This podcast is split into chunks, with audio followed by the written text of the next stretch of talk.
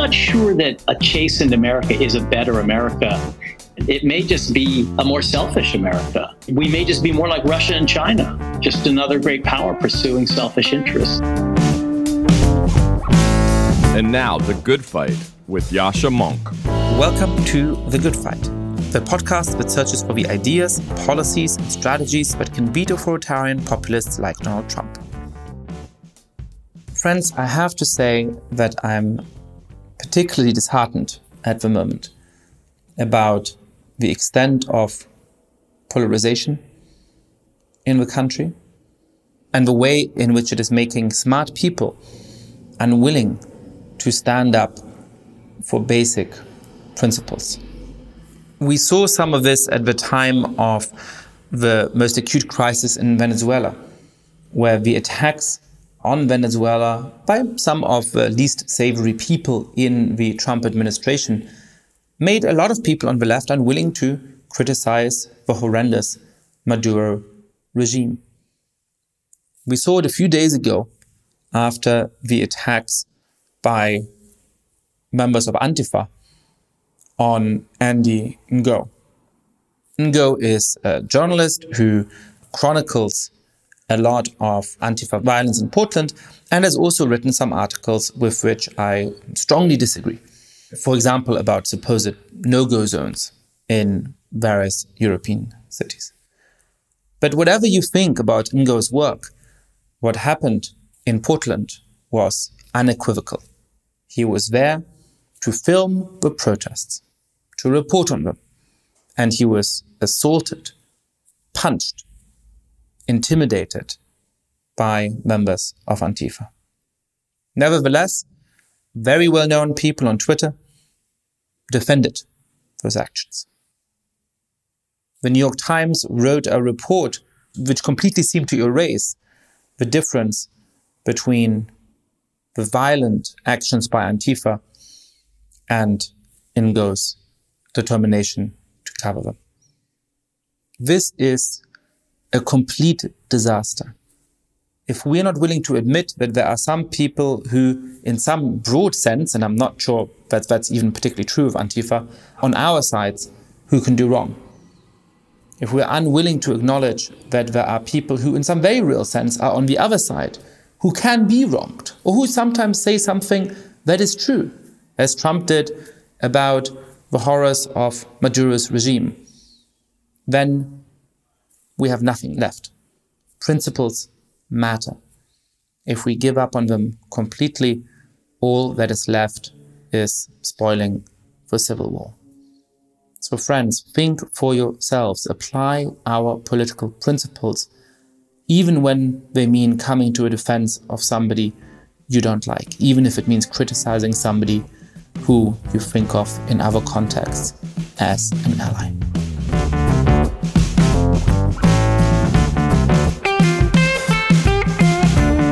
Today, it's my great pleasure to have George Packer back on the podcast.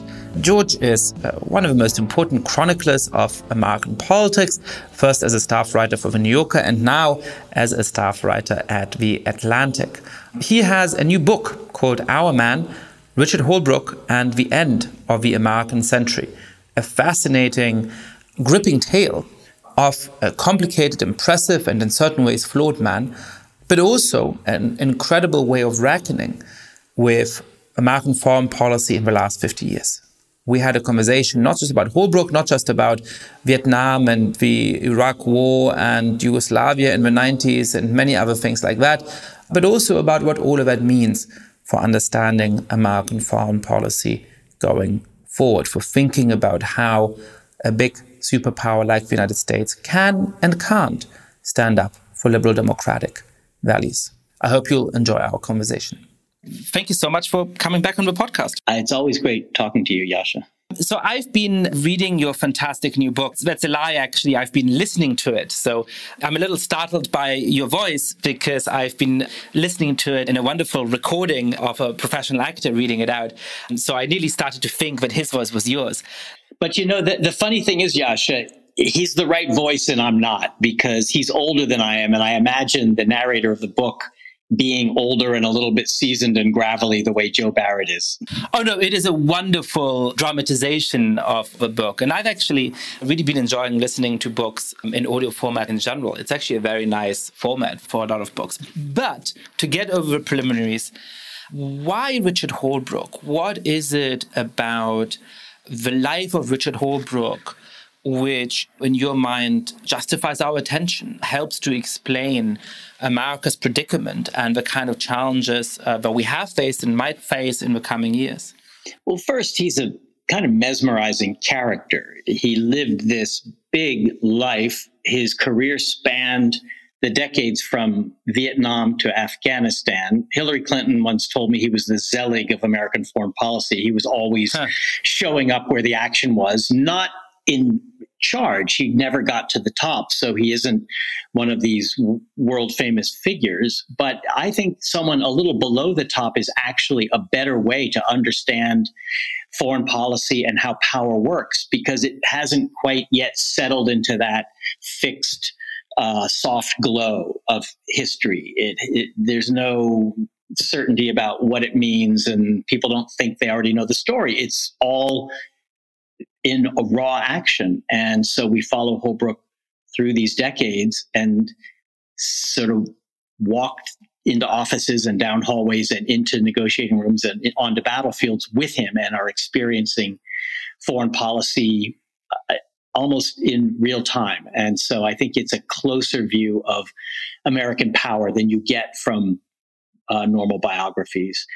And he also was a complicated man with great ideals and great flaws and big appetites and deep insecurities. And he's a great character to infuse with the history of the last half century. He embodies it in many ways, almost physically. He's big, he's boisterous, he is uncouth, he has a lot of qualities that I associate with America's way of behaving in the world. He also had high ideals and saw America as an indispensable actor. Nothing would happen. No problem would get solved, no big problem without us. So we had to be in the lead. We had to be at the center of it. He had to be at the center of our being at the center. There was this kind of almost innate confidence in his abilities and in our abilities, even when he saw America fail. He never lost faith in the necessity and the ability of American power. So, in some ways, those qualities are both writ small and writ large, the American century, especially the, this period of it from Vietnam to Afghanistan when we kept making mistakes. And Holbrooke's confidence turns to overconfidence at times, as ours does. So he's a character who can carry a lot of the load of history of American world. So I guess I'm trying to understand what the arc of his life is and what the arc of the United States and the American century is. So, on the one hand, you could tell a story of a kind of decline. When we first meet Richard Holbrooke, he is a very young foreign service officer in Vietnam, and he is full of idealism and energy, and there's something very winning and charming about him. By the end of the book, we have seen some of his ideals come to fruition. We have seen him achieve a very hard one, if morally ambiguous peace in uh, the former Yugoslavia. But he feels embattled and to some extent embittered. So that's one kind of way of reading the American century, that it goes from the halcyon days of optimism in the post war period to a much more limited ambition and a much more tempered optimism today. Another way of reading it is that it comes full circle, is that actually the problems of Vietnam and the ways in which we ended up in a quagmire without any clear strategic objective actually resembles precisely what happened to the United States in Afghanistan. And towards the end of the book, Richard Holbrooke keeps trying to draw the analogy to Vietnam, and a lot of his um, superiors are telling him, stop going on about Vietnam, shut up already. So, how do you see the arc of the American century? Both of those are true. Both of those are a way to draw the line. But there's another way that goes back further, Yascha, which is to the moment of his birth. He was born in 1941. That was the year when Henry Luce coined the phrase American century. And even if Luce meant the 20th century, I think it really means the years beginning in 1941 when the US was pulled into World War II and led the Allied effort over German and Japanese fascism and immediately found itself in a global confrontation with Soviet communism. Holbrooke's heroes were some of the architects of that post war period, like Dean Acheson, who pursued the Truman Doctrine in various theaters in Europe and Asia, George Marshall, whose great speech at Harvard launched, in a sense, the saving of Western Europe from communism, George Kennan, who coined the term containment and laid out the policy of containment, and Averell Harriman, who was more of a Holbrooke figure, more of an operator than a grand strategist. Those were his heroes. He wanted to be like them. He wanted to do great things and remake the world as they did. But the opportunity didn't come again. The post war was a unique period because so much of the world was in ruins and looking to the United States to create a structure in which countries could begin to get back on their feet and then could thrive. Vietnam was this shocking failure that hit Holbrooke's generation very hard. He was 22 when he was assigned to a position not just in South Vietnam, but in the Mekong Delta, where the Viet Cong at that point in 1963 were becoming very strong. In fact, were close to winning certain provinces. Holbrooke was the senior American civilian at age 22 in an entire province and was doing classic counterinsurgency, you know, working with local self-defense forces, handing out bulgur wheat and building materials, uh, winning hearts and minds, or trying to. But he saw very quickly that it wasn't working. And he was too intelligent and too honest to ignore that. And so he wrote these wonderful letters to his fiancee back at Brown University that I have a, a long excerpt from in the book, in which he's talking about how he's coming to realize that we're losing. We're losing because we're relying too much on our technology and our firepower and, and are killing civilians and making enemies out of the ones who we don't kill. And we're losing because we're lying to ourselves. We're sending reports up the chain to Saigon and Washington that have a deceptive picture. So Holbrooke saw all of that early and gradually came to the conclusion that the war was unwinnable. You could say that that should have been the foreshortened end of what began in 1941 or 1945.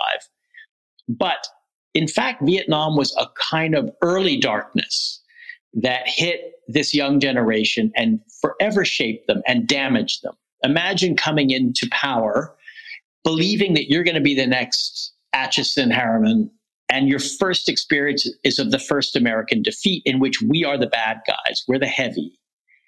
Holbrooke did not fundamentally change his course. He remained what you could call a liberal internationalist. He just thought Vietnam showed that we could not rely on our military to solve problems. We needed to be honest with ourselves. We needed to be careful and skeptical, but we should not take a backseat. We shouldn't pull back from the world. So he kind of continued in the trajectory set by his heroes who came before him. And that continued all the way into the 90s when suddenly with the end of the Cold War, the moment arrived where it seemed as if all of the ideals and capacities and influence of the United States could actually work around the world because there was no longer a Soviet Union to stop us. So that's how I would see that trajectory. With Afghanistan and Iraq, it was a, a weird return to Vietnam. Holbrooke was haunted by the first war of his career at the end of his life. But by then, we were not going to have a second chance. In other words, a lot of people thought that Vietnam was the end of American power in the beginning of our decline. And there was a lot of declinism in the 1970s, not least from Henry Kissinger. Holbrooke was not part of that declinism, and it turned out not to be accurate. We had another 25 years, but with the Iraq and Afghanistan adventures that turned into debacles, and with the rise of competitive powers, China and Russia, and with, I think, the decline of America as a great democracy and as a great middle class democracy, there was not going to be a second rise. And that's why the book does end with a sense that we've come to the end of the American century. So, a straightforward narrative is a tragedy which offers lessons about why the protagonist went wrong or a story of you know triumph out of adversity where we learn what we can emulate in the hero. You know this book both in terms of its character description of Holbrooke but also i think in the wider lessons seems to me to be a lot more mixed. There is you know a very clear description of the ways in which american power has gone wrong in the world at various points in the last 50 years. But there's also a very affecting celebration of the moments when American power could help broker peace, for example, in the Balkans. Is there a set of lessons to be drawn from the book? And if so, what are they? I didn't write it with the idea of lessons. I wrote it with the idea of portraying an era through the life of one larger than life man and, and, I want to emphasize that it's a much better book for not being written for lessons. Somebody I was talking to about the book described it as, you know, a sort of Saul Bellow novel, except factual, which I think captures something of the spirit of the book and of what fun it is reading it. Well, Holbrooke is a character out of Bellow in the sense that he is unchained and unloosed and mesmerizing and has a big voice that you can't stop listening to. And I give the reader a chance to hear his voice in these narrative set pieces in each of the three wars that he was involved in Vietnam, Bosnia, and Afghanistan, using his letters and his diaries to give him the chance to speak for himself. So he has this sort of Henderson like or Herzog like quality of needing to express everything and to swallow life whole and to grab the world with both hands and get himself into trouble all the time in doing so. And also a kind of blindness to himself, which I think was his great flaw and maybe his fatal flaw. We'll talk about his relationship with Barack Obama later, but that relationship was doomed in part because of Holbrooke's inability to see himself.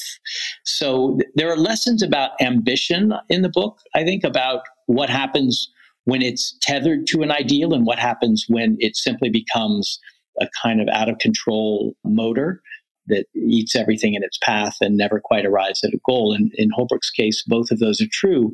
One thing that was an abiding concern of his career was refugees. He was maybe the most active member of the Carter administration in the late 70s when Americans wanted to forget there was a place called Vietnam in pushing Jimmy Carter to bring in more and more Southeast Asian refugees, both Vietnamese boat people and Cambodian refugees from the Khmer Rouge and the Vietnam invasion.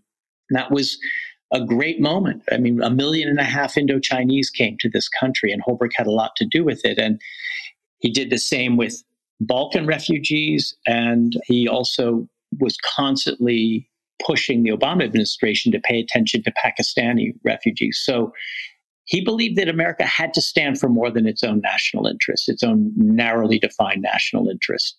He thought we had a universal meaning that we couldn't lose sight of, or we would be just another great power.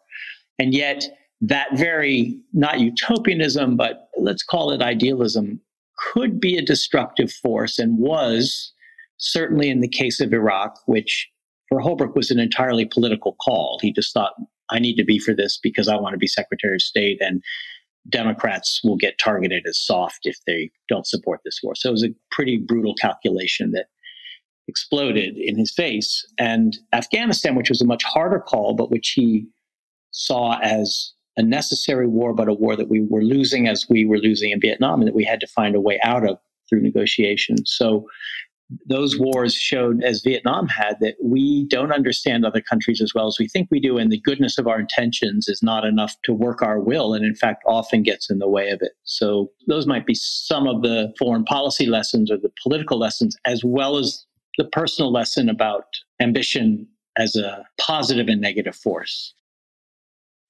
So I do want to go sort of beyond Holbrooke, and I've been sort of immersed in Holbrooke, gobbling up this book, and you obviously have been immersed in him for a lot longer. But I guess one of the things that struck me when you look at American foreign policy through the eyes of a mid to very high level foreign policy official is the gray on gray. And in that sense, I really do think that the refusal of lessons in this book is an important statement. I mean, I'm struck both by some of the people in the present administration, for example, who very carelessly speak about war with Iran, about war with Venezuela, you know, without any real appreciation of how badly that could go wrong. Not to mention Iran, Yascha, and the idle talk of regime change in Iran, which really gives me the willies. No, absolutely. None of which is to say that I have a different assessment of the nature of the regimes in Iran or in Venezuela than the current administration or the previous administration. I think both the ruling thugs in Iran and the ruling thugs in Venezuela are terrible. But the idea that we can just swoop in and completely transform the country is hard to uphold when you thought seriously about the last 50 years of American foreign policy. But I also am sort of equally repelled by some of the moral clarity or purity that some of the anti war people tend to have in various situations. Even the way in which they describe themselves, I think, is often deeply hypocritical when people who oppose airstrikes in Syria say that they're peace activists and that persuading an administration not to get engaged in Syria is a victory for peace. And you think, look at what's happened in Syria. I'm far from sure that the United States should get involved or how it could get involved. I generally don't know. But if you are describing what the current state is as peace, then you are incredibly provincial and self centered in your view of the moral stakes in the world. And so I genuinely think that one of the great virtues of the book is to show what the situations look like as they are unfolding for somebody who's trying to make sense of them, who's trying to understand them, and who, for all of his quite clear and strong personal ambitions, is actually trying to affect positive change in the world. Yeah, one thing I learned in following Holbrooke's career and watching him making decisions and other people making decisions is if you think it's easy, then you are dangerous because it's a never easy, never an easy call. Holbrook once said to his diary, when we go into another country or have a decision to make about foreign policy, we usually have about 2% of the information we need in order to make an informed decision. 2%, because the world is so messy and complicated, and because we as a superpower are unusually cut off from the reality of other countries, unusually cut off. We're an empire, but not very interested in the world.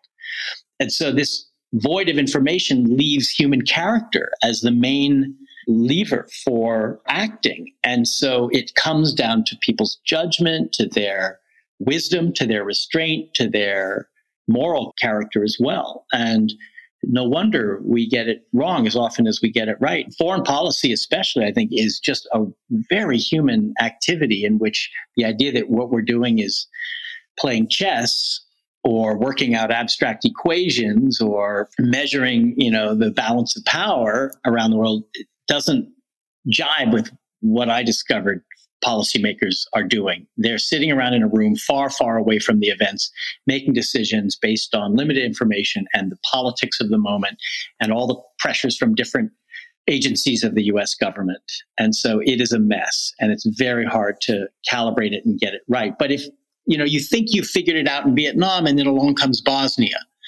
Vietnam, the lesson is don't get involved. Bosnia, the lesson turns out to be if America doesn't get involved, that war will never end. And hundreds of thousands of people will be killed. And Holbrooke saw that right away because he went to Sarajevo as a private citizen who couldn't get a job in the Clinton administration at the start and spent 24 hours during the siege and immediately realized this is a war of aggression and Europe is powerless to stop it. And so we need to be involved. And he spent the next two and a half years in and out of government trying to get the United States involved and finally did. And Holbrooke was the main force in negotiating the end of the war. So the lesson of Vietnam turned out to be the opposite lesson you needed to see Bosnia clearly. Then Bosnia became the lesson, except it failed the United States in Iraq, where we thought that military power could, you know, bring about conditions for whatever peace and democracy and didn't happen because our power doesn't know how to change cultures and stabilize regions. So, for somebody who feels these two moral imperatives at the same time, as I think Holbrooke did, and as I think you want people to feel once they've read the book, which is that there are situations in which the United States is capable of doing terrible damage because of a mixture of hubris and self interest and naivete. But there's also situations in which a failure to act by the United States, as it originally did in Bosnia and as it did, of course, in Rwanda, can have terrible consequences for the world as well. What does that make you think about how the United States should orient its foreign policy? I mean, if one of the 78 current Democratic presidential candidate had read the book and said, George, this is a fantastic book, I learned a lot from it would you mind writing one of those Holbrookian memos to the incoming president about how they should think about foreign policy? What would your answer be? I'd say I'm a writer, not an advisor. That would be the truth. But if they held a gun to my head and forced me to sit down and write a government memo or a advisor's memo, which is something I would hate to have to do, I think one thing I would say is there's a current idea on the left that what we need to do is sort of unilaterally disarm our power. The less of America, the better. We just need to have a smaller military, limited ambitions, be good on human rights and humanitarianism, but why should we think that we have any more role to play than India or China or Brazil? And my feeling about that is that that's an NGO you're describing, not a nation, because powerful nations exercise power. And the alternative to the Holbrooke vision, which is America in the lead, both as a source of inspiration and influence and also as pursuing its own interests. The alternative to that is not a kinder, gentler America. It's Trump's America selfish, short sighted, bullying, giving the finger to our Democratic allies and sucking up to dictators and renegotiating everything we ever agreed to or, or simply tearing it up because we don't think it serves our own interests. In other words, I'm not sure that a chastened America is a better America by definition. It may just be a more selfish America and a more bullying and destructive America. We may just be more like Russia and China, just another great power pursuing selfish interests. And people who thought that they were steering us towards some vision of peace and prosperity around the world might end up feeling a little bit of regret for the disappearance of that Holbrooke vision in which we were in the lead. I don't imagine, and you might have the answer to this, that you know Richard Holbrooke and Noam Chomsky ever squared off against each other at some public debate, and I very much doubt that they would have enjoyed having lunch with each other privately.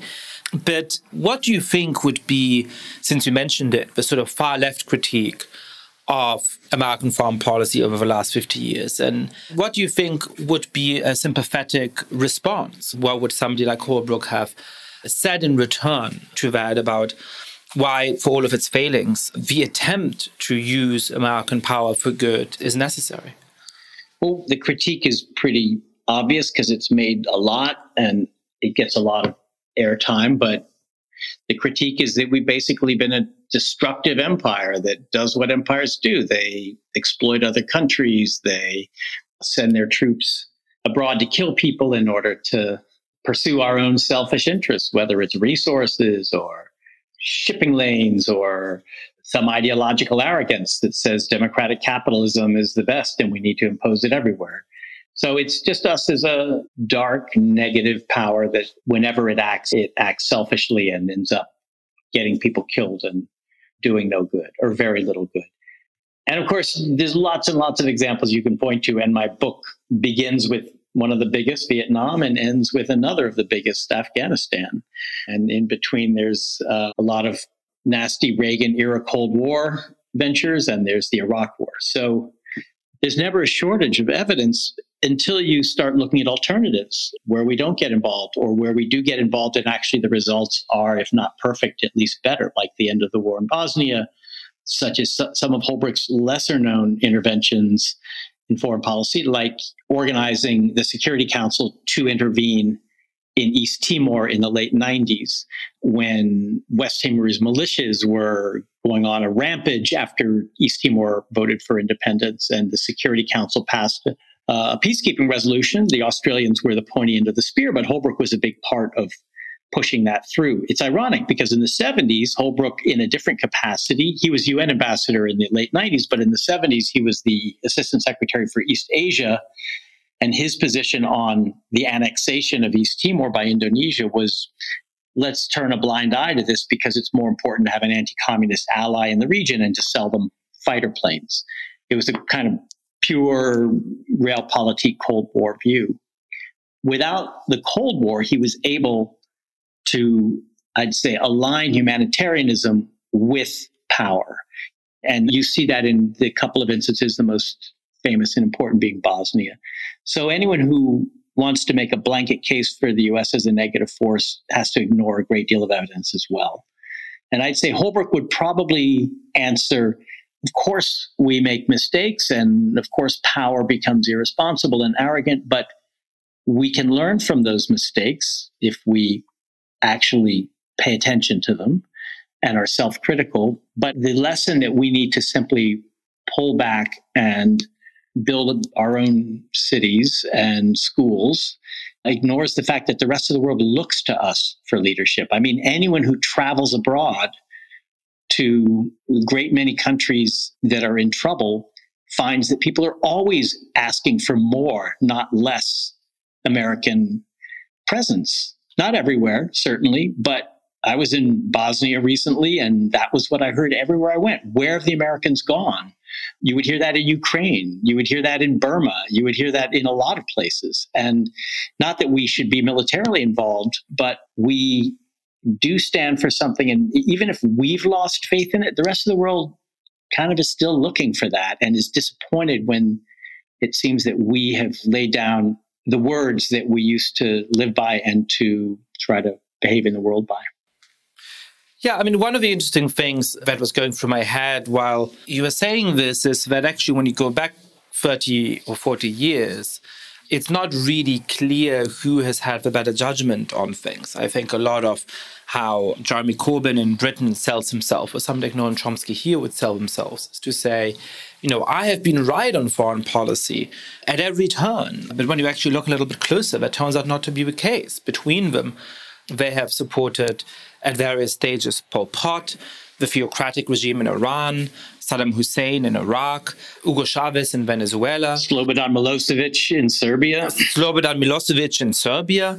So their record at judging who is good and bad is actually very bad. Whereas when you go through the biography of Richard Holbrooke, with the one uh, hugely important exception of Iraq, he tends to have a right judgment. In Vietnam, he arrives full of idealism and optimism, but very quickly he starts to understand that this is a very fraught and perhaps misguided enterprise. He doesn't buy Milosevic's propaganda and understands that we are dealing with a Serb war of uh, aggression in Yugoslavia and has a clear eyed view of some of the other leaders in the region as well. Early on, he becomes skeptical about the ability of the United States to win in Afghanistan. But at the same time, of course, all of these lessons are sort of half effectual because being in the machinery of government, he is somewhat constrained in what he can say.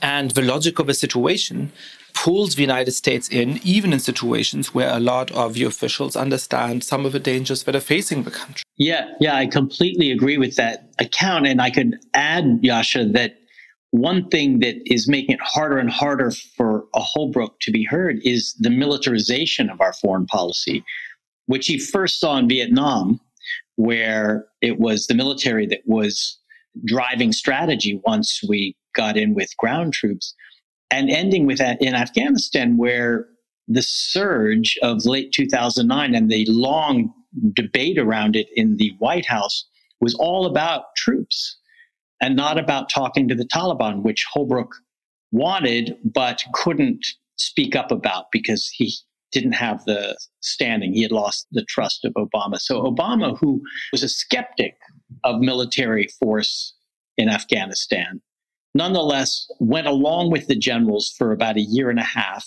almost as if to show it couldn't work, but didn't pursue other strategies of diplomacy that might have worked. And that shows that when we turn to the military to solve problems around the world, that's when we are going to get into trouble. In Bosnia, diplomacy and force were in alignment. They were working together and it worked. And in Kosovo, in a different way and maybe a messier and dissatisfying way, the same is true. And so we've given up on diplomacy, partly because we Americans don't have the patience for it and we don't have the knowledge of other countries and we trust in our technology too much. But that's one of the lessons of Holbrooke's life. So, where do we find ourselves now? Some of these forever wars, as they're starting to be called, are still going on. There's still American troops of one form or another in Afghanistan, and the situation in Iraq continues to be unstable. We see a lot of other countries destabilized in a way that could seriously harm American interests and pose very real risks to national security without us quite knowing what we can possibly do about it, like in places like in Libya and, of course, Syria. And then, as a strategic uh, challenge, we see the rise of a new superpower in the case of China, which does not have a diametrically opposed ideological system, as we used to say about the Soviet Union, but will challenge America for its global hegemony. And I guess that each of those presents a challenge which does echo themes of the last 50 years. The first is the problem of ongoing wars from which there's no clear exit strategy and where it's really unclear what success would mean.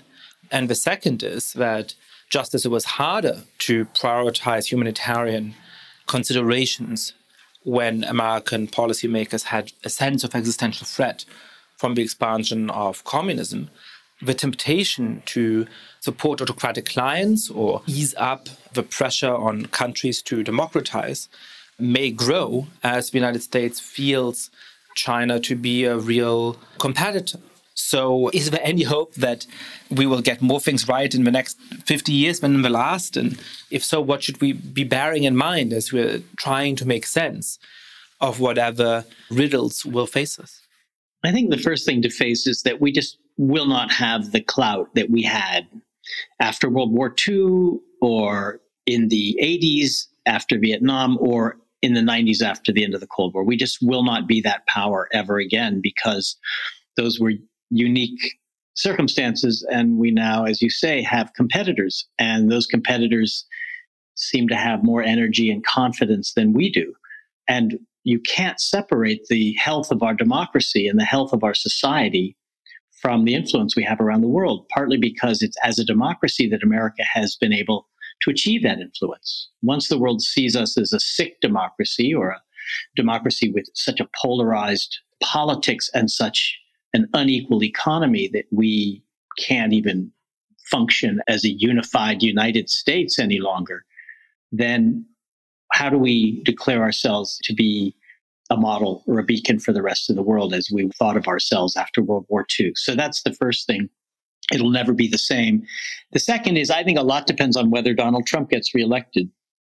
If he does, I think that marks a permanent change, and we just will not be able to undo it. And our relations with allies and our ability to win their trust and convince them that we're good partners, reliable partners, that we believe in institutions and in documents that we sign and in international arrangements that we largely created, well, that will be gone. If Trump loses, then it's all up for grabs. But right now, the Democrats running for president, the 78 of them that you mentioned, aren't talking about foreign policy at all. It's as if the next president won't be responsible for foreign policy. And that leads me to think the Democrats don't have a foreign policy. There's a disenchantment with a muscular foreign policy on the part of ordinary voters on both sides, Democrats and Republicans. And it's hard for leaders to get out in front of that and try to reverse it because they won't have public support during the election. So they seem to have decided to just mute their voices on these issues, all of which required difficult calls and tough judgments. So yeah, I think we're in for a stretch of either America first or America alone or America withdrawing. And it's hard to imagine, let's say, a President Joe Biden simply creating a whole new age of American supremacy and um, leadership because the country isn't there anymore. The circumstances aren't, and the minds of the voters are not. And I want to add something about Holbrooke here, which is a, a dark side of Holbrooke is that he was part of an elite that he desperately wanted to join, both financial and political power elite, that didn't behave so responsibly in the way they ran their own affairs and the country's affairs, especially in the period of the early 2000s. There was just a lot of petty corruption and self enrichment schemes and blase attitudes towards sending other people's sons and daughters off to war without paying a personal price that I think cut them off from voters and, and in some ways may have been a factor in leading to Donald Trump, who could play on the alienation and the cynicism that came from the heart of the country, seeing that one group of people was paying the price for the, the policies of another group of people. So, there too, an elite in a democracy can't lose that trust, or else it can't work a policy that the public will support. Yeah, I mean, I was thinking about the famous Hannah Arendt argument that uh, power is not zero sum, that when we are able to cooperate with each other, we're able to achieve more. And the disdain for allies that the United States has under Donald Trump is certainly an extreme case of that. Conversely, there are contexts in which power is zero sum. And certainly in the international arena, it is often one side or another that is able to set the basic rules of engagement when there are conflicts. And reading the book has made me think very hard about what the United States can achieve and how easily good intentions can go awry.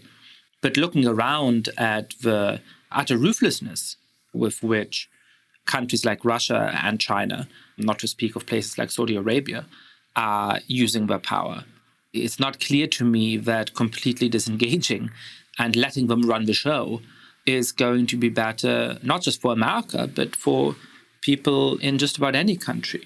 Right. So the only thing worse than the American century is the end of the American century. But as you were saying, in the end, any ability by the United States to exercise its power in a constructive way and to have global credibility for that is to reform itself domestically. So I do want to close by talking for a little bit about our domestic situation in the United States, of which I know you're a very keen observer.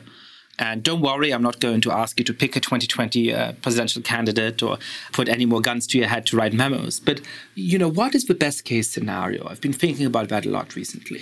If we actually learn from the Trump nightmare and we are able to overcome it as a country that is more united than seems probable or perhaps even possible right now, what do you think would be some of the political vision, some of the principles, some of the commonalities where we could base our country on? Small question. Well, you know, I wrote a book about all this, my last book, The Unwinding, which is about the erosion of our democracy and of our middle class and of our democratic institutions, which came out in 2013 and didn't predict Trump, but sketched the landscape in which Trump has been possible. And I sometimes joke that, you know, I spoke about the crisis of democracy before it was cool. You wrote this just kaleidoscopic, fantastic book about it way before it was cool. Well, and The Unwinding was about America at home, but Our Man, my new book, is sort of the unwinding abroad, and you could see them in tandem with each other. I don't think there's any solution to our division. We are not the United States is. We've gone back to that pre Civil War, the United States are. We're no longer a country that can be spoken of as a unified polity. And I have a pretty cold, realistic view that that will not change until the Republican Party is defeated several times badly at the polls, because I just don't think the Republican Party, which is the main driver of this erosion of democracy and of democratic institutions. I just don't think it's going to turn around and come back from the cliff it's already gone over until it loses. So I don't have a view of rising above partisanship that could somehow succeed. It just won't until that party is bludgeoned into sanity. And I, don't know if that's going to happen anytime soon because every time Democrats think that they found either the savior candidate or the demographic transformation devoutly to be wished. It turns out to be true because they haven't talked to the millions of people in the country who don't agree with them. And there are a hmm. lot of them. And they are not all about to die out, as some progressives seem to expect. So could take a long time. And until then, my prediction is, which is something else I hate to do, we will continue to have this tremendously poisoned, divisive politics in which the escalation is on both sides, but the real driver of it is the Republican Party. So, what that means for foreign policy is we might continue to swing wildly from what Obama represented, which was something of a ratcheting down of our commitments, a managing of our decline, but a renewed emphasis on finding partners and on embedding our power in multilateral efforts like the Paris Treaty, like trade treaties, like his talk about nuclear nonproliferation, which never really came to fruition, and like some of his uh, diplomatic initiatives. And then on the other side of the pendulum, the you know kind of brutal selfishness and narrowness of a Trump policy that says what's in it for us. That's always the question: what's in it for us? They're screwing us. We're going to screw them back. Joe Biden seems to think that he is the synthesis of that thesis and antithesis. And I think that's a good campaign slogan or strategy, but it's false because there's another party and there is half the country. You know, we've mm-hmm. become one of those countries, Yascha, in which the divisions are so deep that neither side believes the other truly exists or truly represents the country. You know, like Iran is a bit that way, where there's the Basij on one side and the democratic reformers on the other, and they both think that they are the future of the country and that the other somehow is illegitimate. Which is one of the interesting ways in which the legitimacy of democratic institutions suffers because if you are in some common social networks of people on the other side and you are aware of how they see the world, then it's not astounding to you that you sometimes lose elections. Whereas on both sides, and in this respect, I think Democrats and Republicans are similar. In many other respects, as you rightly said, they are deeply asymmetrical. But there just seems to be something wrong and illegitimate when the other side wins, because it cannot possibly be. Look around you. Uh, I don't know anybody who would possibly vote Trump. And so if he's winning, it must be because the system is somehow rigged. I mean, of course, there are some real problems in the political system, but that drives a real decline of the way in which elections can settle political disputes, which I think is quite concerning. And another thing that I was thinking is a sort of conflation that I think is happening in our politics at the moment between the obliteration of the Republican Party in its current form, which I think is a perfectly legitimate and probably a necessary political goal, and the obliteration of all of the people who have ever voted for Donald Trump, which may be tempting as a goal, but will hardly be able to unite the country or to build a fair society because it is very close to half of the US population. In an odd way, as we are looking forward to the hopefully end of the Trump regime, and it's far from clear to me that Trump will lose in 2020, but it's probably at least 50% likely. We have to think of a problem of transitional justice. Certainly in Germany, a little bit before the book opens, one of the lessons of transitional justice was that you can have perfect justice or you can have democracy, but you probably can't have both. And so I think quite shrewdly, the Allies decided to tolerate a lot of terrible, terrible human beings who had committed unspeakable crimes during the Third Reich as mid and in some cases high level officials because it would get them on board with democracy. And of course, one of the things that the United States did wrong in Iraq and in Afghanistan is not to go for that strategy to go for a strategy of perfect justice in which the Ba'athists or the Taliban were not given any positions in the government. And that's admirable at some moral level, but it probably also helps to explain why those interventions went so terribly wrong. And so when Lindsey Graham comes crawling back to the center and tries to get on the Daily Show again and say that he's the one reasonable Republican in Congress, we'll have to give him a second chance. Well, that's the question. And part of the answer in the case of post war Germany, which I think was a deeply flawed answer, but one that worked, was that I don't mean this in the literal sense here. You execute some of the people on the top, and then you pardon and turn a blind eye to a lot of people just below that. And we may have to adopt some version of that where we publicly shun and shame some of the worst offenders, but we at least try to accommodate, I don't know about the politicians, but certainly the people who are seduced by that. Not only accommodate them, but try to win their vote. I mean, any Democrat who doesn't see part of his or her job as being to persuade people who voted for Trump to vote for them is going to lose. And part of that means not stigmatizing all of them, not calling them by nasty names, and not assuming that we understand their reasons and that those reasons are somehow evil and unacceptable. But there's a lot of that on the left right now. I mean, even the never Trumpers who are writing mea culpas and some of his harshest critics are unacceptable to some progressives because of one sin or another from the past. And that's a, in some ways, a mirror image on the left of the rigidity and the punitiveness of Trump's, you know, hardcore supporters. And it's self-destructive for Democrats too. So some Democrat needs to figure out how to speak to Trump voters in a way that doesn't condescend to them, doesn't pat them on the head and say we understand, uh, but also doesn't stigmatize them.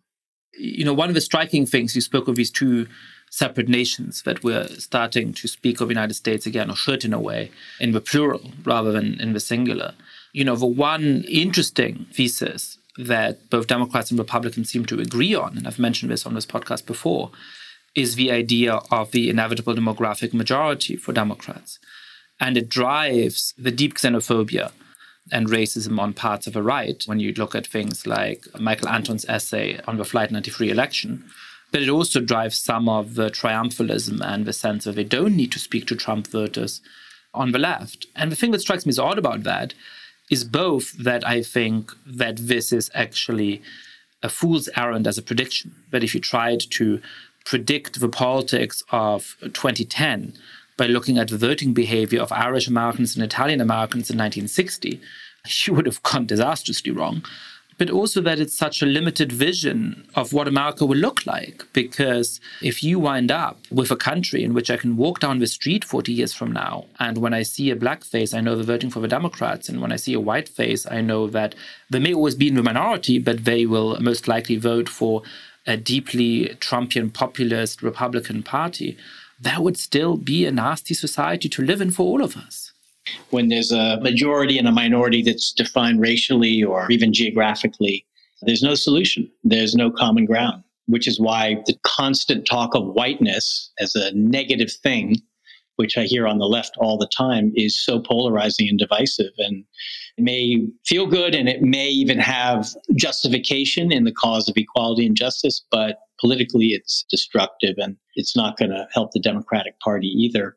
I think the two themes that a Democrat can win on and can win some of the lost Trump vote on are political corruption and economic inequality, both of which appeal to the idea that the little guy has gotten screwed and continues to get screwed by Trump just as much as by sort of Clinton era globalization optimism.